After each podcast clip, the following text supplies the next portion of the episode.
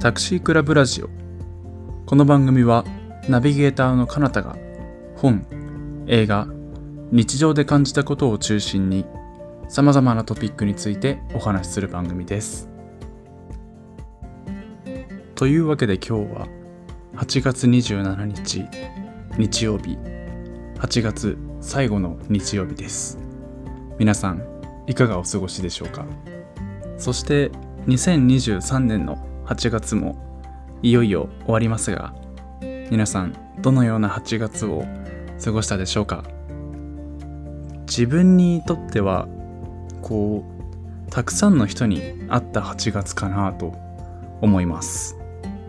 まあ昔からの友人であったり、えー、そして新しい人ともたくさん、えー、出会いました。えー、技術がですね急速に進歩してオンラインで簡単に、え、人とつながることができると思うんですが、え、直接人と会うことの大切さは変わらないのかなと思います、まあ、この言葉は自分が尊敬する人の、え受け売りなんですが本当にそう思います、えそして今年の8月中にですね、えバレービーチバレーバーベキュースイカ割り流しそうめんなどこう夏の風物詩をたくさんしたんですが本当にこう生きてきた中で一番日本の夏らしい夏を過ごしました。でもこう一つだけしてないことがありましてそれは手持ち花火。これをまだしていないのでえー、お誘いお待ちしております。そして話は変わって今リスナーからのお手紙コーナーをこう無償にやりたいんですがなんかこうやっぱりラジオにはやっぱお手紙コーナーみたいな絶対に欠かせないじゃないですか。こう自分もなんかこうラジオネームニンニクマシマシさんとか行ってみたいですし何よりリスナーの方々が日常の中でどんなことを経験してどんなことを感じたのか知りたいです。本当に内容は何でもよくて例えばこの間美味しいラーメン食べましたとか好きな人と付き合いましたとか どこどこの景色が最高でしたとか本当に何でもいいのでお待ちしております。送る場所に関しては最新エピソードの Q&A に送っていただければ次回のエピソードでお読みします。このお手紙コーナーをこう通じてですねもっとリスナーとの距離を縮めることができればなと思っています。皆さんのお便りお待ちしております。というわけで今日のトピックに移りたいと思います。今日のトピックはこちら。寄り道です。自分は寄り道が大好きで知らない土地に行って小さい路地とかを見るとですねその奥にはこう何があるんだろうと好奇心に駆られて入っていかずにはいられないんですが奥に入っていくとですね地元民しか知らないようなディープなお店があったり怪しい占いのお店があったりしてすごく本当に面白いです。一度沖縄に行った際に路地裏をいつも通り歩いていると一つ目立つ看板が吊るされていてよく見るとゴールデンボール占いと書かれていて、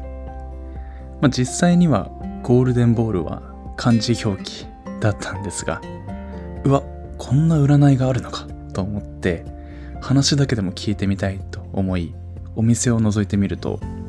ちょっと人はいなくてですね、お店は閉まっていました。えー、決してやってもらおうと思ってお店に行ったわけではありません。本当に話を聞きたいと思い、行っただけです。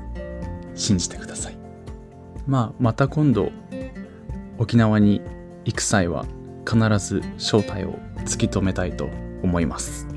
えー、そしてもしリスナーの中で近々沖縄に行くよって方がいましたらですね自分の代わりに調査をお願いします。感想お待ちしております、えー、あともう一つ寄り道に関してのお話なんですが愛媛の今治と広島の尾道をつなぐ品ま、えー、品ましまなみ海道での話なんですが友人2人とサイクリングをしていたら1人が島に降りてみたいと言って降りることにしました島に降りてちょっと探索した後に帰ろうとしていたら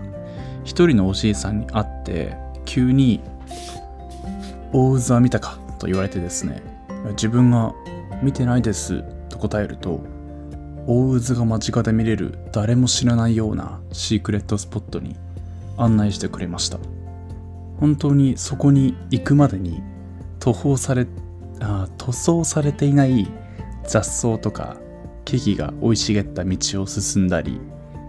しゃがんでようやく通れる岩穴を通り抜けてようやくたどり着くような場所でこう岩肌を登るとですね目の前には見たこともないような波の動きが自分の視界に広がって本当にすごく感動しました。もし寄り道をしていなかったらおじいさんとも会うことなくそして大渦を間近に見て感動することもなかったです、まあ、寄り道することでこう新しい人風景経験と出会うことができるんだと思います。そして寄り道した分だけ素敵な思い出とか、まあ、嫌な思い出も増えて面白い人生になるのかなとも思います。できればこう移動手段としてはですね自分的には飛行機よりも新幹線で新幹線よりも電車で電車よりもバスでバスよりも車で車よりも自転車で自転車よりも徒歩で、えー、ゆっくり行きたいなと思います。まあその分ですね狭い路地裏を見つけることができてたくさん寄り道できるのかなと思います。というわけで今日は寄り道についてお話ししました、まあ、寄り道っていうのは自分にとっては旅で。まあ、旅っていうのは日常から非日常に行くことだと思っているので本当に日常の中で気軽にできる旅が寄り道なのかなと思います。例えばいつも降りる駅の2つ前で降りてみて、えー、家に帰るといろんな新しい発見があると思います。まあ、これを田舎でしてしまうとですね本当に帰るのに1時間以上かかるので気をつけてください。それではまた来週。お会いしましょう。カナダでした。